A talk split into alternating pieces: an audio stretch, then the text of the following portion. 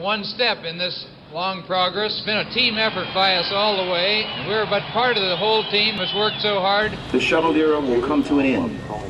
But they won't stop inspiring, and they won't stop being a part of the fabric of America. We choose to go to the moon.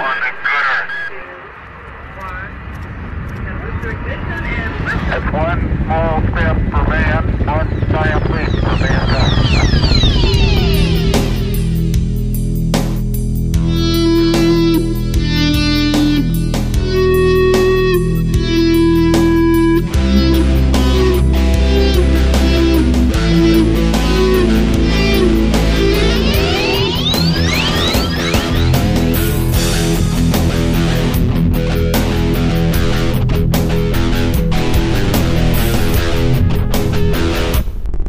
All right, and welcome everybody to another episode of the Talking Space podcast.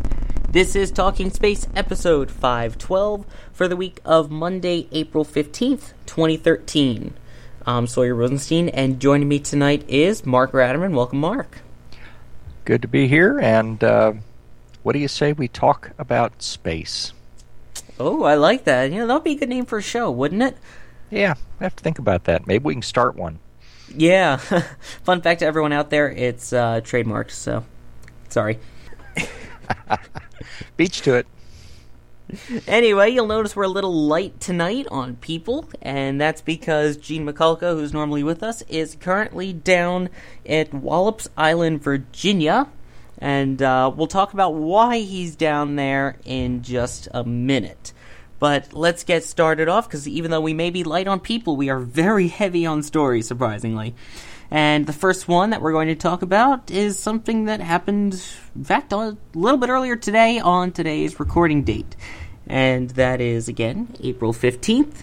And earlier today, a Russian Progress vehicle, which is the unmanned resupply vehicle launched by Russia, was undocked from the International Space Station full of garbage and everything else that the crew wanted to get rid of, and successfully, intentionally burned up in the atmosphere. The Progress served its purpose, in fact, boosting the International Space Station a couple of times, and it has been at the station since October 31st of 2012, and this was the Progress 17M, also called Progress 49. It's still getting uh, some busy stuff from Russia, and still getting some resupply up there.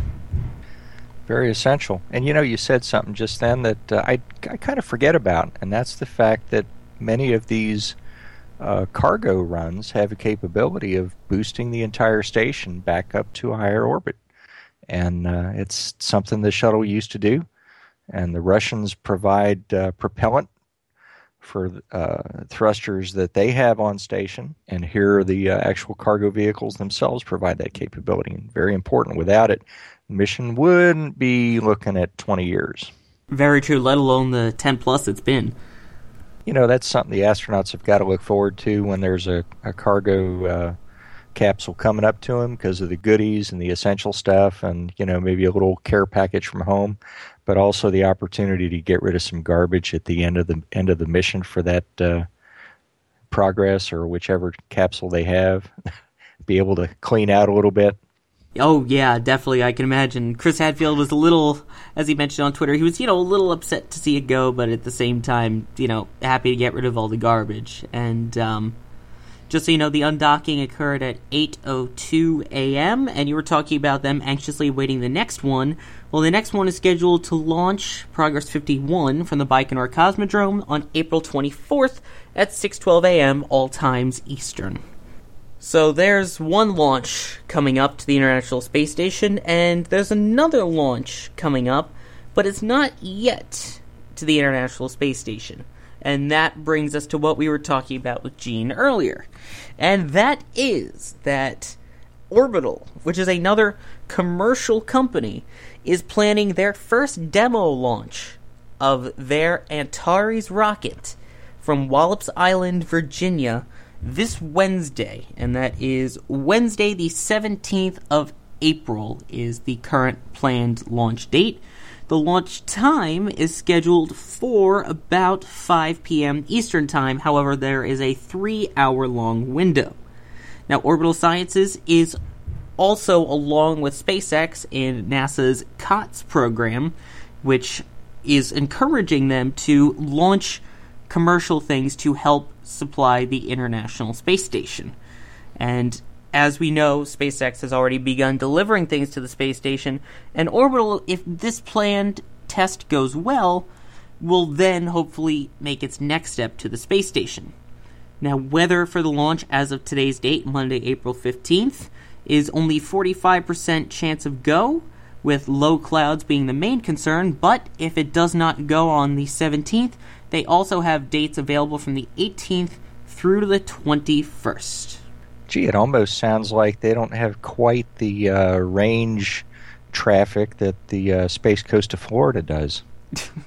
yeah, it seems like just a little less. I mean, this is one of NASA's lesser known launch sites that normally, you know, you'll see an occasional launch or two out of Wallops, but nothing big. I mean, it's called the Mid Atlantic Regional Spaceport. It doesn't, you know, have the same pizzazz as the Kennedy Space Center, but still, the fact that they're having a commercial crew launch is going to be interesting. And it's on the pad. They've started performing their tests on it, and everything, with the exception of weather right now, is green.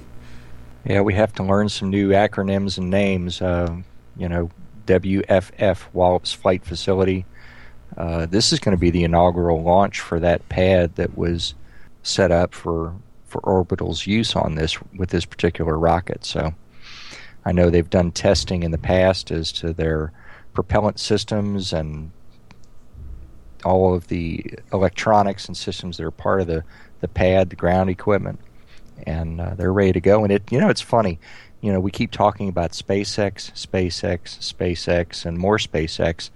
And in the back of my mind, I've been wondering, okay, where is Orbital? It just, I felt uncomfortable knowing that they were a player in this, and yet there didn't seem to be anything happening. Well, what's happening is going to start happening now at a quicker pace. Once they have this launch, they're going to follow up, I think, with another one sometime this summer. And uh, pretty soon, I think we'll see them carrying cargo up to station. Exactly. As you mentioned, that um, Orbital Sciences, as we mentioned, part of the COTS program, has been given up to $288 million to help develop the Antares rocket, as well as the Cygnus spacecraft, which is different from SpaceX's in that it is not returnable, whereas the SpaceX Dragon capsule splashes down in the ocean. This one, when it's finished, it's designed to burn up similar to the Progress that we just mentioned.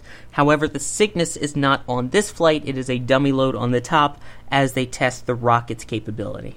So, a big test, because I remember SpaceX's first test, you know, it got some decent publicity. And from what I've been hearing on Twitter and from Gene, actually, I've heard mixed things about people saying that um, it, there's not going to be a huge turnout, and then people saying that all the hotel rooms in the area are packed. So I don't know. It's going to be interesting to watch.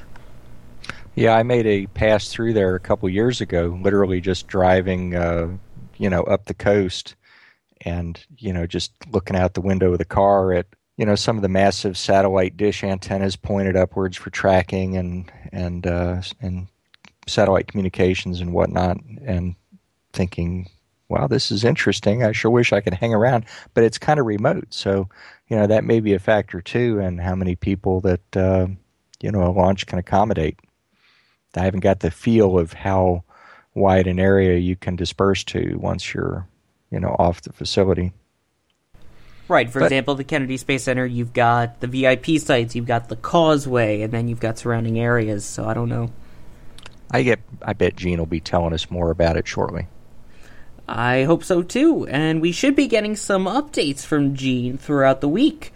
And um, if we get any of them, we will insert them into this episode as soon as possible. So hopefully, future Gene will have something for us.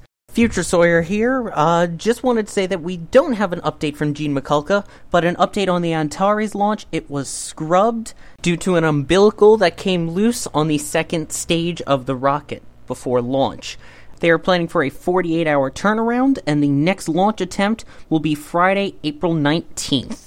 And as always, keep an eye out on our Twitter account at Talking Space, and you can also check out Gene's Twitter, which is at GeneJM29, and we'll be getting you some updates on the launch of the Antares. And as always, best of luck to Orbital and go Antares and go Orbital. All right, so we're cramming a lot of information already into round one here.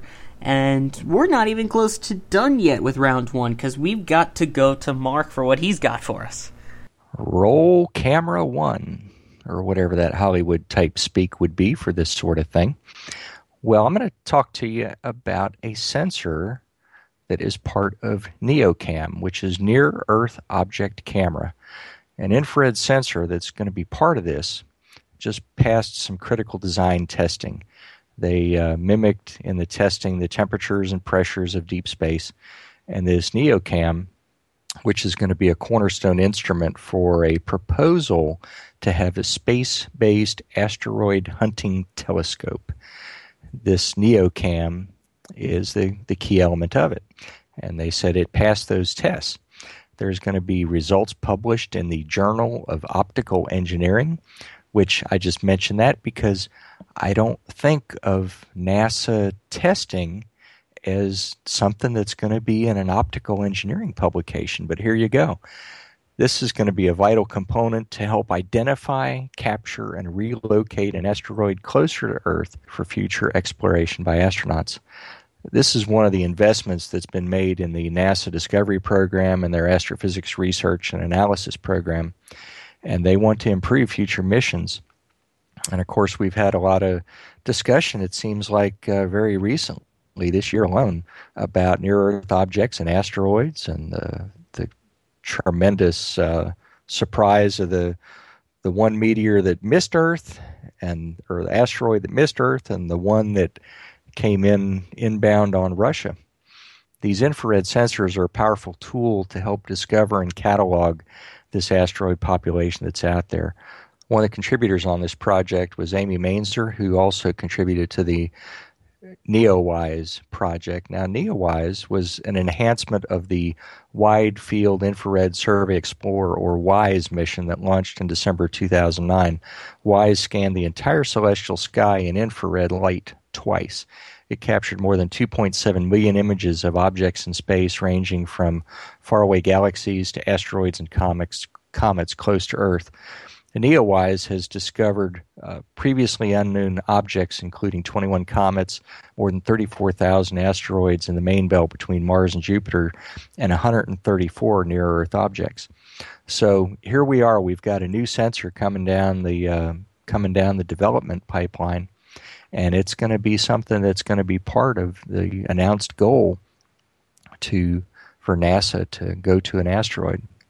I think it's kind of interesting. It's uh, surprisingly small. Looking at a picture of it, a technician or engineer is holding this device between between their two hands, and it's it's it's small. It's a sensor that is 2160 by 1439 pixels, the width and the height, and uh, it's made of mercury, cadmium, and tellurium. It's a new chip about the size of a postage stamp, and it's going to be detecting that faint heat emitted by asteroids circling the sun. It's their first megapixel sensor capable of detecting infrared wavelengths at temperatures achievable in deep space without refrigeration or cryogens. And I think that's cool because that's one I remember hearing about WISE when it launched, how they relied on on super cold uh, temperatures of the of the instruments to allow it to have this tremendous sensitivity that it had. And here's a megapixel sensor that doesn't need the refrigeration and the and the cryogens that uh, Wise had. So, lots of little details there. I hope you find it interesting. We'll be hearing a lot more about it. I know.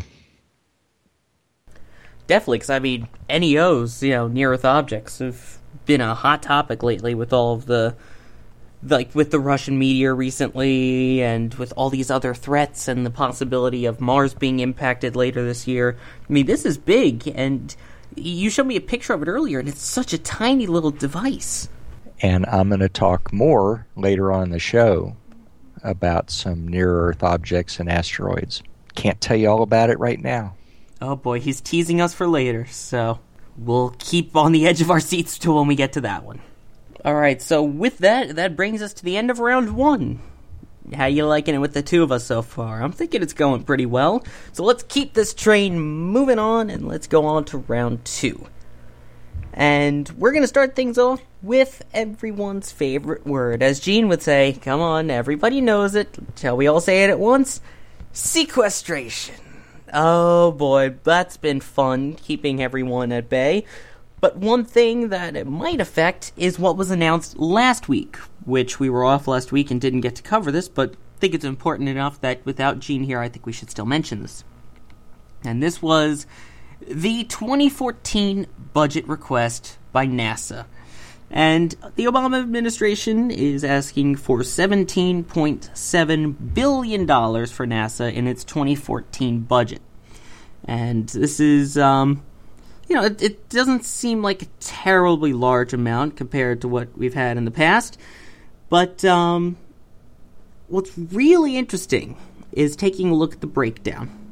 The budget includes um, five billion for space science, which includes almost uh, six and a half million for the James Webb Space Telescope, the Hubble replacement, uh, and uh, 1.2 billion for planetary science, including initial funding for the mission that we talked about to Mars in 2020, one of the Discovery class missions. ISS is getting 3 billion, including funds to pay for US seats on the Soyuz, and they're requesting 822 million to continue the development of domestic commercial manned spacecraft. Those seem relatively ordinary for the most part. Um, 2.7 billion for the space launch system. Lots of fancy numbers here, but when you ignore the numbers and read one of the things that they're proposing, it's only 105 million dollars. I say that lightly, of course, but compared to the other numbers we're talking about, 105 million is nothing and that is for something that Senator Bill Nelson of Florida was highly supporting.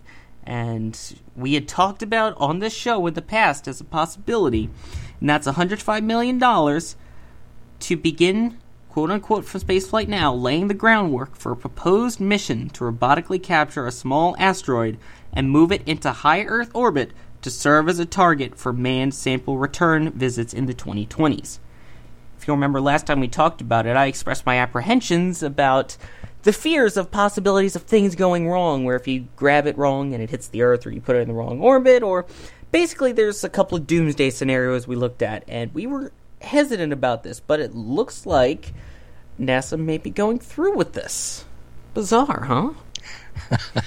Pardon me laughing. It's not funny, but you know, when this mission gets you know closer and closer to uh, to flying and, and being worked that uh, there there are going to be people who are going to do the the chicken little uh, children's story the the sky is falling the sky is falling and uh, they'll be blaming NASA for it and uh, you know why should we take the risk of, uh, of of doing this and bringing bringing destruction upon ourselves and you can just see how how crazy some of the stories are going to be.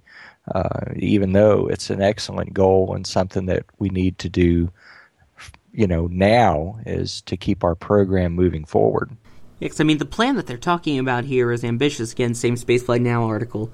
Uh, basically, what it would entail would be sending a robotic spacecraft to a targeted 20 to 30 foot wide asteroid around the end of this decade spacecraft would have a large container on the end, pretty much, would scoop up the asteroid slowly, and then maneuver it into Earth orbit. And we're talking high Earth orbit rather than low Earth orbit where our satellites are. I mean, we're talking probably closer to lunar distances. But this is this is bizarre to say the least. You know, if you take a look back at uh, the history of, of the U.S. space program and the international collaboration that has become the the ISS, we've gone from from a solo uh, vehicle, the shuttle, flying for roughly two weeks at a time, doing science and and specific missions, to construction of the space station, to you know every every shuttle flight always had science that was in some way related to what they were doing, along with the construction but uh, if we didn't have the space station, I'm not saying that anything is going to happen, but if it if it just wasn't there, if the plan had never been, you know, put into gear and and have it built and designed and built and, and have it, what would we be doing? Would we be? Uh, I don't think we'd be going to the moon or Mars. I think we would still be fumbling around doing little things. And I don't think we would necessarily perhaps even have a mission to, to go to an asteroid as something to stretch us out a little bit. Um, I think the space station has been good in that it's required a lot of technology development, a lot of a lot of ways to do things for long duration spaceflight that is actually going to be a stepping stone to help us go just a little bit further out. Um, probably wondered as I started this little discussion with myself, you know, where am I headed? Is is he going to slam the uh, space program or the ISS? No, I I think that things are working out. Maybe not exactly like we would have liked looking back for 10 years or more, but at least we're still having a, a plan that looks a little closer to what we'll actually see happen. Yeah, I mean, it's interesting you mentioned without the ISS. I, I mean, that opens up a whole new can of worms of where we would be with shuttle and with any replacements for it and I don't think we want to even touch that one but it's an interesting thought though.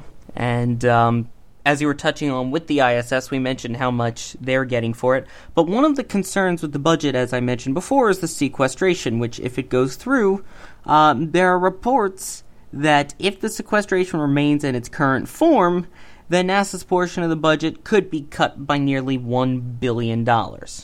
So that 17.7 billion could be closer to 16.7 billion. Which, you know, that doesn't sound like it's, you know, too terrible still. I mean, we're not talking a lot of money here. We're still talking 0.4% of the budget as a whole. But that doesn't sound bad until you compare it to some other numbers. And that's where we switch to our next story, and we're going to Russia for this one. So, this is from Russia with love, at least love of their space program.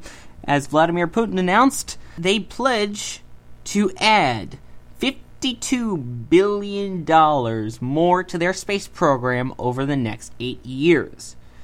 To put that into perspective, from a Slate.com article by Phil Plait, uh, 2011, Russia spent a bit under $4 billion on the space program. This would raise it to $6.5 billion a year. Keep in mind, we may be getting 17.7 or 16.7 billion dollars, but they're the only ones who are currently launching humans to the International Space Station. And one of the other major differences is that the thing that has been cut probably the most of all of the NASA programs is unmanned. And in this, Putin is actually adding more money towards uncrewed missions. There was another report, apparently, that um, the Russian premier had actually approved $69 billion over the eight year span. But either way, we're talking a lot of money going into Russia's space program saying that they care does this say that we don't care about our space program? Be interesting to understand the the Russian economy and the political climate to uh, to see how exactly uh, they're doing this because I don't imagine anybody except perhaps China has an abundance of money thanks to the imbalance of trade that uh, that they're enjoying these days, and I don't know how Russia would be doing that. Well, I mean, they may have to cut back on Putin's shirtless horseback riding, but. but that you know that that'll cut off a couple of expenditures, but that's about it. So it, it's interesting, but that's the thing is that uh, you know what whatever their economic status may be and their funding situation may be, the fact that whether it's good or bad, that they're actually choosing to put money into the space program, whereas we're running short on our budget, so we choose to take away money from it. I think that's just an interesting viewpoint. Again, we're talking only 6.5 billion. Again, I use the term only lightly in comparison to our 17 billion. But still, I mean, that's an over 50% increase while our numbers are slowly decreasing. And I think that personally, that's that kind of explains why Russia is the only one sending people to and from space right now, while uh, we're looking at our first manned test flight in 2021 with Orion and the Space Launch System. You know, I, I mean, we all want to keep the International Space Station running, and we're obviously giving money towards it, but they're the ones saying, all right, we got to get people to and from, and that's how we're going to survive as a spacefaring nation. So, I mean, it's great that someone's doing it in the interim, but I don't know. I think that says a lot about our lack of dedication to our space program. I think you mentioned earlier that we're looking at a possible uh, cut of a proposed budget of a billion dollars. Is that right? If the sequester stays as is, yes. Okay, a billion is a thousand million. Now, let me throw in a, a couple examples out there. And this isn't anything that's even been mentioned. In fact, actually, this was a news release just four days ago about a couple of Explorer projects that have been selected. And I'll give you a brief background. The Explorer program has launched more than 90 missions since 1958, including its namesake, Explorer 1, which discovered the Earth's radiation belts. The Explorer program is NASA's oldest continuous space program. It's designed to provide frequent, low cost. Did anyone say a billion is a thousand millions? Low cost access to space for principal investigator led space science investigations. And it's particularly relevant to the heliophysics and astrophysics programs and part of NASA's Science Mission Directorate.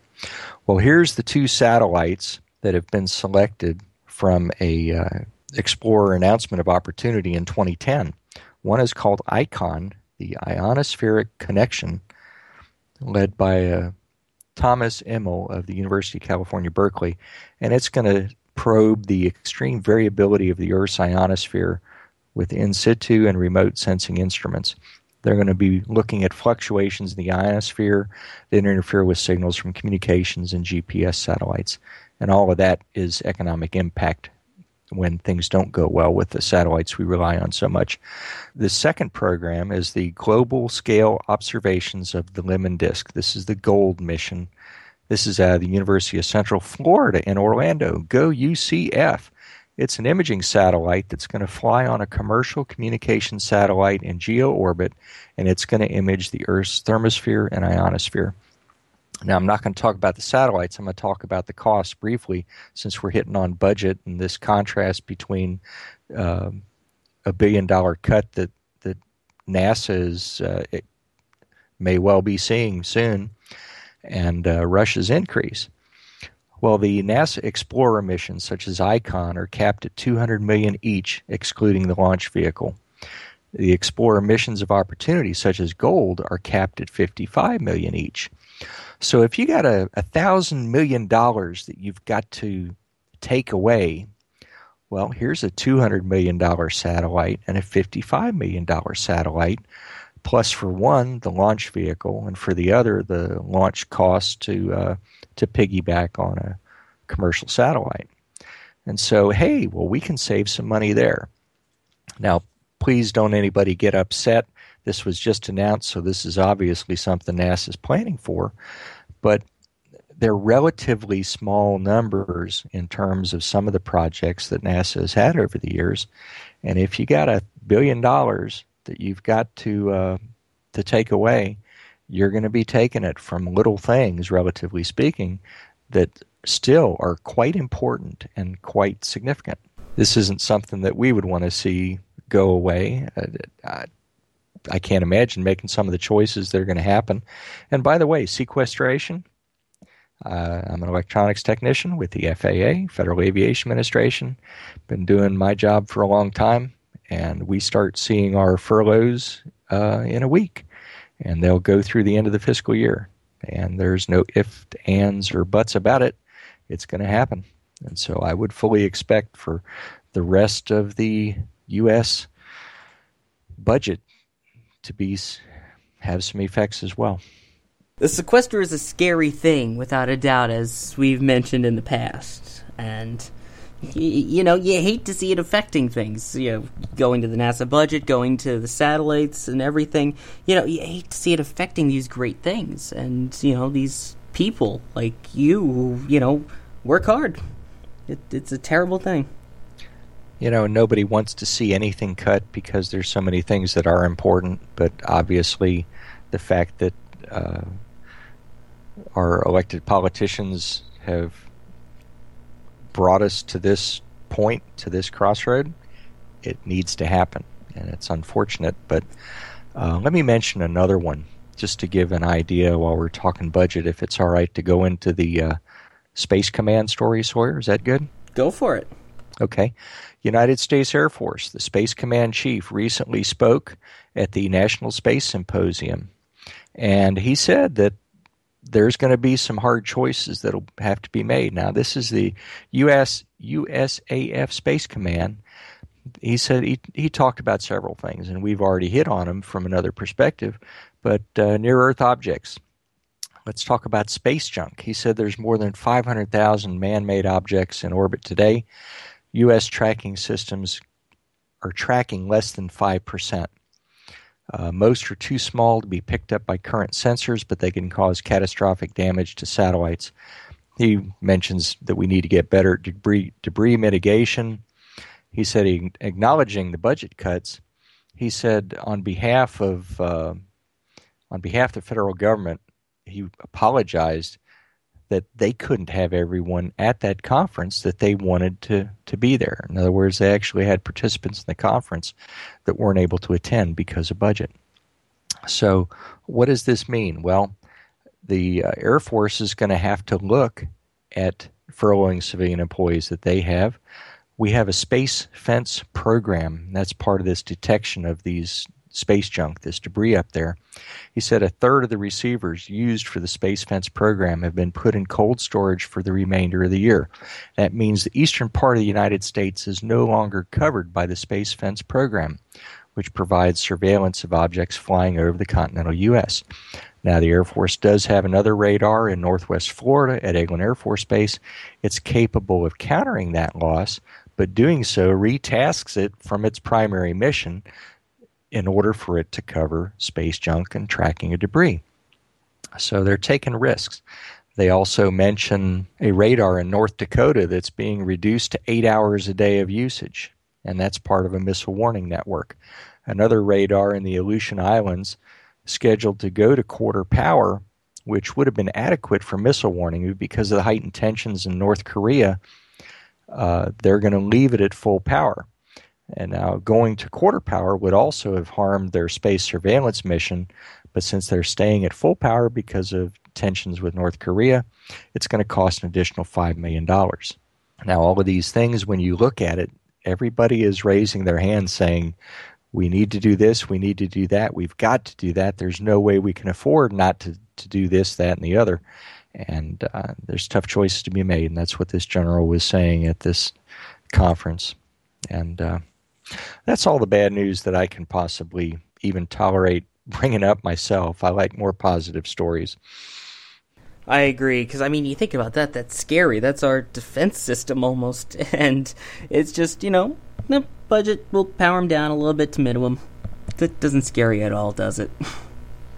And would you like to look for missiles today, or would you like to look for space junk? Yeah, I know. It's a the fact that we even have to make a decision between the two is sad. But I digress, and we try to move on to happier stories as we move away from our budget infested round two. And uh, let's move to round three, which is definitely a lot happier. At least I like to think so. Because we're talking about um, everybody's favorite reusable spacecraft, and that, of course, is the Space Shuttle. As you might recall, the final Space Shuttle launch was back in July 8th of 2011, and we've reported multiple instances of the end of the Space Shuttle program. And there's one step left to make the official ending of the program, and that is for the opening of the final shuttle exhibit. Space Shuttle Discovery is in its home in DC. Space Shuttle Enterprise is in its home and hopefully to be in its fixed home very soon in New York City. And Space Shuttle Endeavour is in its temporary home right now in California as they work on completing the full exhibit for it. Speaking of completing the full exhibit for it, that's what they're doing right now at the Kennedy Space Center Visitors Complex down in Florida. late last week, work was underway to start raising up the model solid rocket boosters for the exhibit. If you don't know, we've talked with um, Andrea Farmer from the Kennedy Space Center, as well as her boss, uh, Bill Moore, before, and they were talking about the entryway, which will be the two model solid rocket boosters and the model external tank that used to be on display at the entryway to the Kennedy Space Center Visitors Complex. Those are being erected above the entrance to what will be the $100 million Atlantis display. That display is actually set to open a lot sooner than you think. That is set to open on Saturday, June 29th, 2013. Now, the plan for the exhibit is for it to be angled as if it would be turning slightly, with the payload bay doors reportedly open, and some satellites and other things nearby to simulate what it would be doing in orbit. And they are currently, again, as we speak on this date, stacking the solid rocket boosters, except they're using a crane and construction workers rather than doing it inside the vehicle assembly building for actual flight. But nonetheless, Atlantis is almost ready to open.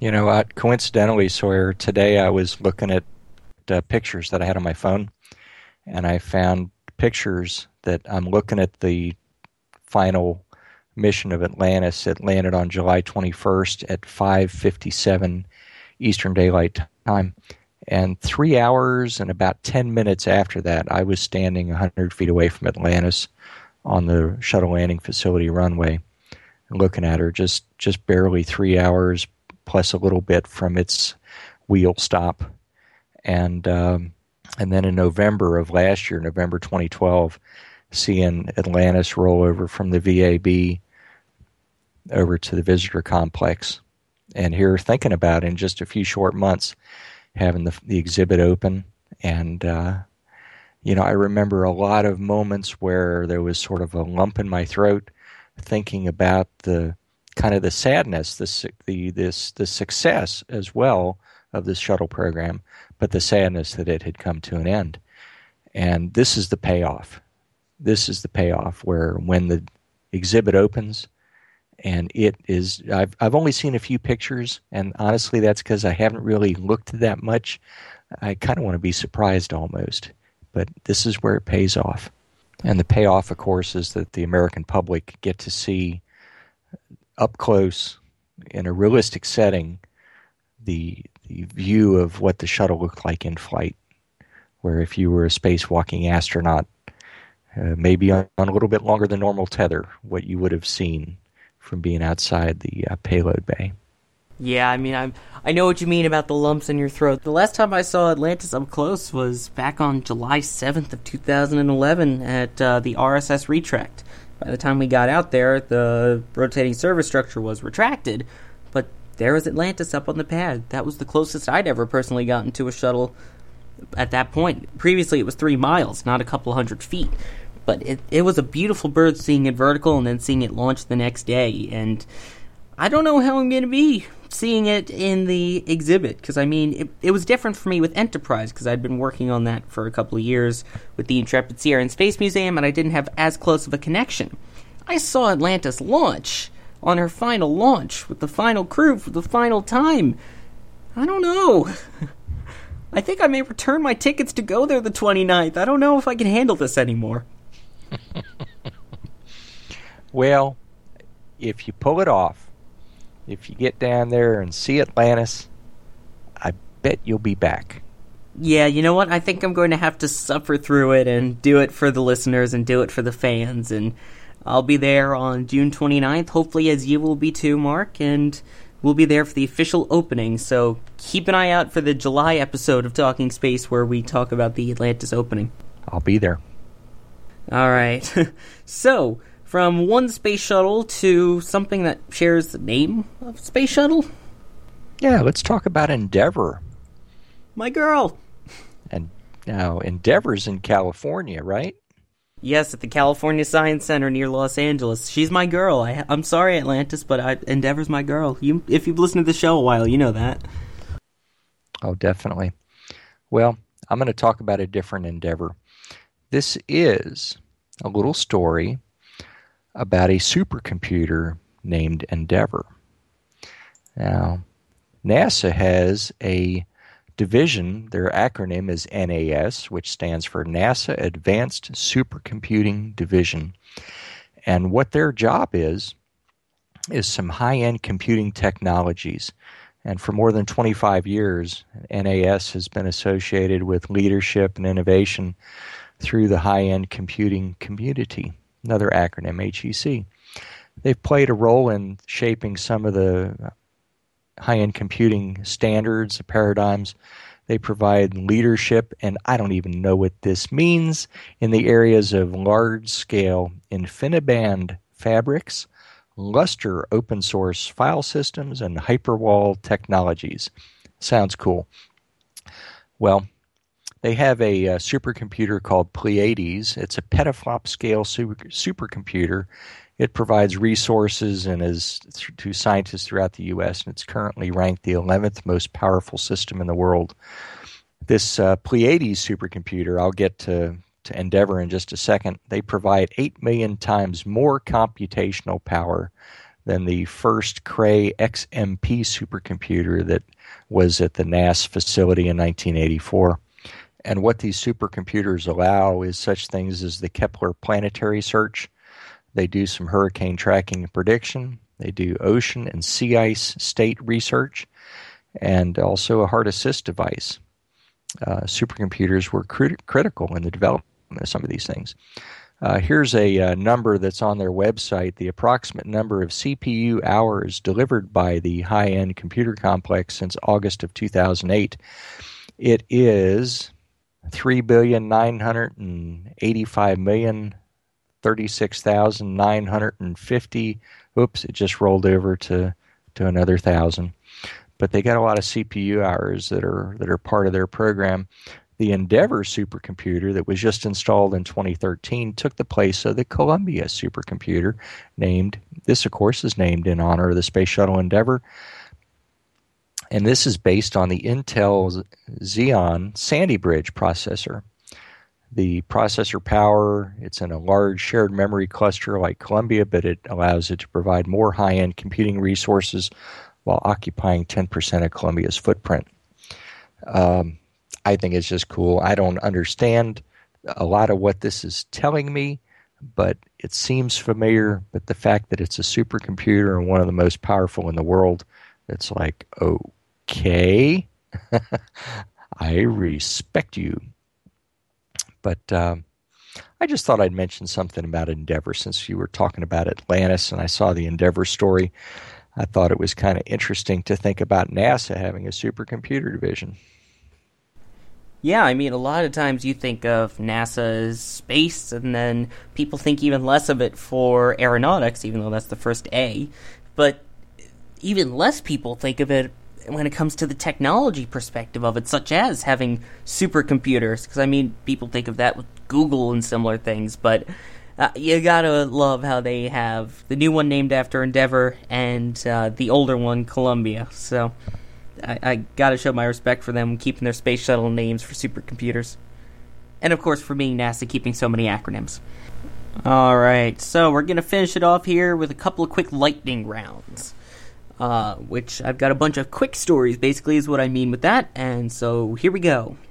Starting it off with April 12th, 2013, being a major anniversary. On April 12th, 1961, Yuri Gagarin became the first human in space, and that is celebrated around the world with the Yuri's Night celebration. And it seems like everyone had a great time with that, and to everyone who had a Yuri's Night party, I hope you enjoyed that. Also on April 12th in 1981 was the launch of STS-1, which is the first space shuttle mission, and that was Space Shuttle, going back to what you were just talking about, the supercomputers, Columbia. So, a couple of big space anniversaries on April 12th. You were there for STS-1, weren't you, Mark? Yeah, sure was. You know, it's funny. Uh, on Friday the 12th, just we just passed, the date didn't even register. It wasn't until I got home later and saw something on Twitter about Yuri's night. And then I still forgot that it was the anniversary of STS 1. But yeah, my wife and I were there. We saw it launch from alongside the Indian River in US 1 in Titusville. And uh, it was very exciting. So you were there for STS 1 and then STS 135 for the beginning and the end. Yeah, yeah. Never would have expected that. And the thing that surprised me, and this is where, folks, life gets away from you. You gotta pay attention. I never would have thought that I would have not seen a shuttle launch after STS 1 until STS 129. That was the next launch I saw. Now, I saw many of them on TV. I, I well remember uh, a few launches. I know we all do. Uh, some of the, the tragedies and also uh, some of the surprises, like when I think Discovery on her maiden flight had a engine start and shutdown on the pad. But anyway, it surprises me to have that many years pass and still at the end of the program talking to friends and telling them, hey, there's only three shuttle launches left. If you want to see one, you need to go. Oh, yeah, we need to do that. And most, if not all, of the people that I talked to that were really, really interested in seeing their first shuttle launch never saw a single one. And so uh, I think we got a lot of exciting times ahead with Orbital, with SpaceX. SpaceX has got a lot of stuff going on. Um, future plans, their their Falcon Heavy and other vehicles that um, I think we'll have a lot more things to talk about when we look back at the at the history of the program, like we're mentioning with Yuri's night. Exactly, and just to just to make you uh, aware of the time distance, that was between 1981 and then STS 129 was November 09. So just a little bit of time. Yeah. Continuing along with our quick bits here on April 13th, 2013, if we go back to 1970, it was a Friday the 13th for the Apollo 13 mission, and that was the date of the major explosion uh, on board which resulted in the famously misquoted phrase, Houston, uh, Houston, we've had a problem here. So keep in mind it was we've had a problem, not Houston, we have a problem, as was popularized in the Apollo 13 movie. Now, one thing that was left out of the movie but was included in the original book is a story that was posted on the Smithsonian Air and Space blog, which many people don't know this, which is why I figured I'd bring it up anyway, is that on that night there was a group of five people, of five people who were working at the Mission Control Center who were taking a break. Um, they went up to the roof of Building 16A at the Manned Spacecraft Center, uh, now the Johnson Space Center, and they had their telescope hooked up to a TV monitor, and they were watching the spacecraft go by. And then all of a sudden, as the dimmer spacecraft, followed by the Saturn booster behind it, all of a sudden got brighter and a lot brighter. And then it started to expand, and there was this cloud around it. And little did they know that they were seeing oxygen leaking out of the Apollo 13 spacecraft. And as they mentioned in it, they didn't even think to go inside and say anything to Mission Control. And turns out they found out what it was eventually. That's another one of those little stories that I never, never knew about during that time. And uh, it's. Can you imagine the surprise? Yeah, because they were saying, yeah, one of them said, one in the world is that. And then every 10 seconds it would grow and grow and then fade and then fade until it dissipated into the vacuum of space. And Go figure, they didn't think to call over and say, hey guys, you've got a problem, as it says here in the article. Yeah, something is a little off nominal with what we're seeing through the telescope. we want to get fancy, yes. All right, and going back to one final quick story that I did mention earlier about the ISS. As we mentioned in past weeks, they're going to have a busy time, the expedition crew up currently. On the 19th of April, which is Friday, they are scheduled to do a spacewalk. So, wishing all of them the best of luck on their EVA, and that is a Russian EVA, so they will be using the Russian Orlan spacesuits. So, a lot of stuff going on. Okay, now before we go, that's the end of round three and the stories. I do need to mention two things coming up. Obviously, we talked about the um, orbital launch, so keep an eye on our Facebook and Twitter accounts for updates on that.